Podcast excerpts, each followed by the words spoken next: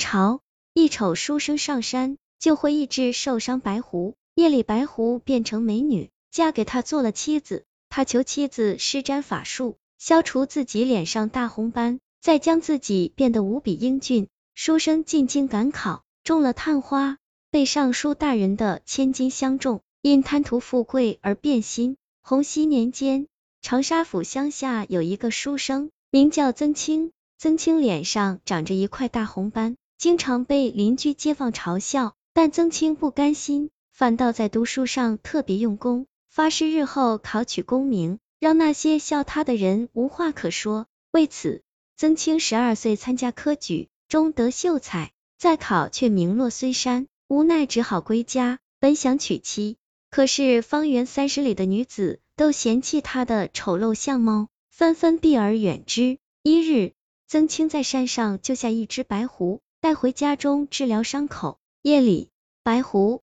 突然化成一个红衣女子，长得温婉动人，举止间仙气满满。曾清大喜，问道：“仙子是何方神圣？”女子称：“奴家是这山中的狐仙，名叫云秀，承蒙公子相救，当如何报答你是好呢？”曾清连忙摆置酒席，邀狐仙云秀入座，两人吃吃喝喝起来。席间，曾清诉说自己娶不到妻子，云秀浅笑一声，娇媚无比说。这有何难？公子若不嫌弃，奴家愿意嫁给你。曾清听罢兴奋异常，忍不住去牵对方嫩手，两者就此卿卿我我，推推挪挪进了里屋，欢腾一夜。次日，曾清摆下十桌酒席，请来亲戚街坊，在众人见证下娶了娇妻。婚后夫妻甚是恩爱。曾清常带着云秀逛街，大声张扬，羡煞旁人。一些妇女背地里说曾清。长得如癞蛤蟆，却吃上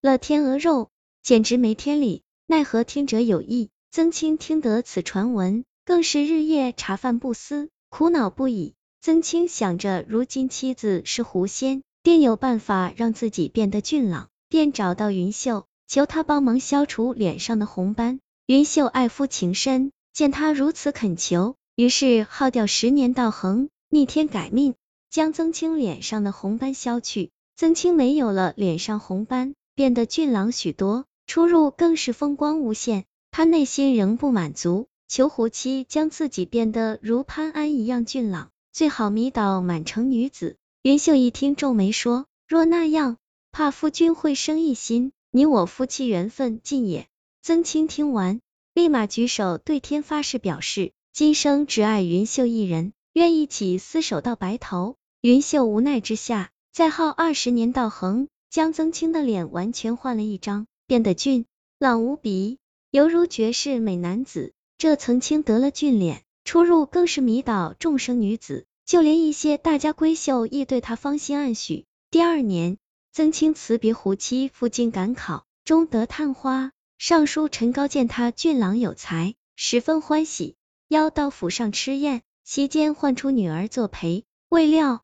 那尚书千金陈翠兰一眼就相中了曾清，当场作诗一首，透露了情意。曾清听得其中意思，看到陈翠兰年方十八，貌美如花，爹爹又是朝中尚书大人，于是没有说出自己有妻子的事情，谎称仍是单身书生。陈高听完，当即就把女儿许配给了曾清，且不要他的聘礼，待挑好黄道吉日，便大摆筵席成亲。当晚。曾清回到住处，心想若娶的陈翠兰为妻，日后定是平步青云，高人一等。思虑之下，又担忧家中狐妻一事败露，于是心生一计，谎称自己落地病重，即将逝世，特写休书一封，休了云秀，让他另寻夫君，好好过日子，忘了自己。此信很快送至老家云秀手里，狐仙认得出是曾清字迹，一看他考试失败。病重欲死，出于担心，顾不得许多，便飞身赶往京城。花了半日，便寻到曾清住处，刚要拍门，却听到曾清的同窗前来给他贺喜。细听下方才知道，曾清将于七日后迎娶陈翠兰为妻。云秀心如刀绞，待到夜深人静时，才拍门问曾清此事。曾清见胡妻突然来到，心虚不已，只好承认了。且说了一大番道理，称人妖殊途，怕日后法海和尚找上门。云秀默默听下，早已泣不成声，对着曾清再三跪拜，算是还了当日救命之恩，就此遁去了。不久，曾清的新府邸建成，欢欢喜喜的骑着白马，胸挂红花，敲锣打鼓迎娶了尚书千金陈翠兰过门。在成亲当日，百官来贺，前前后后车水马龙，好不热闹。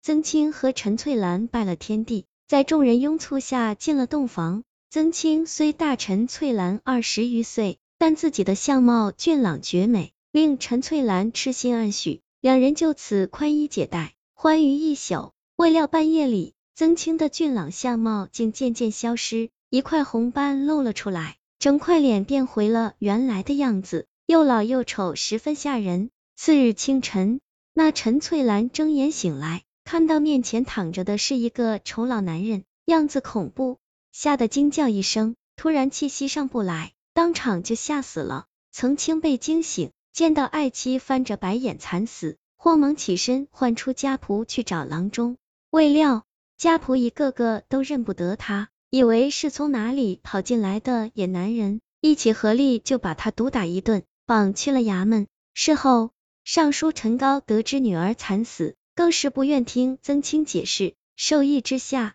让刑部对曾清处以了斩立决。千古负心陈世美，这曾清又是一个同样的负心人，他负心的对象却是一个狐仙，这胆子也忒大了点。最后落得如此下场，也纯属咎由自取了。人与人相处需要真诚，特别是夫妻之间，抛弃结发之妻可以说是世间大罪之一。这种人不管哪个时代都是为人唾弃的。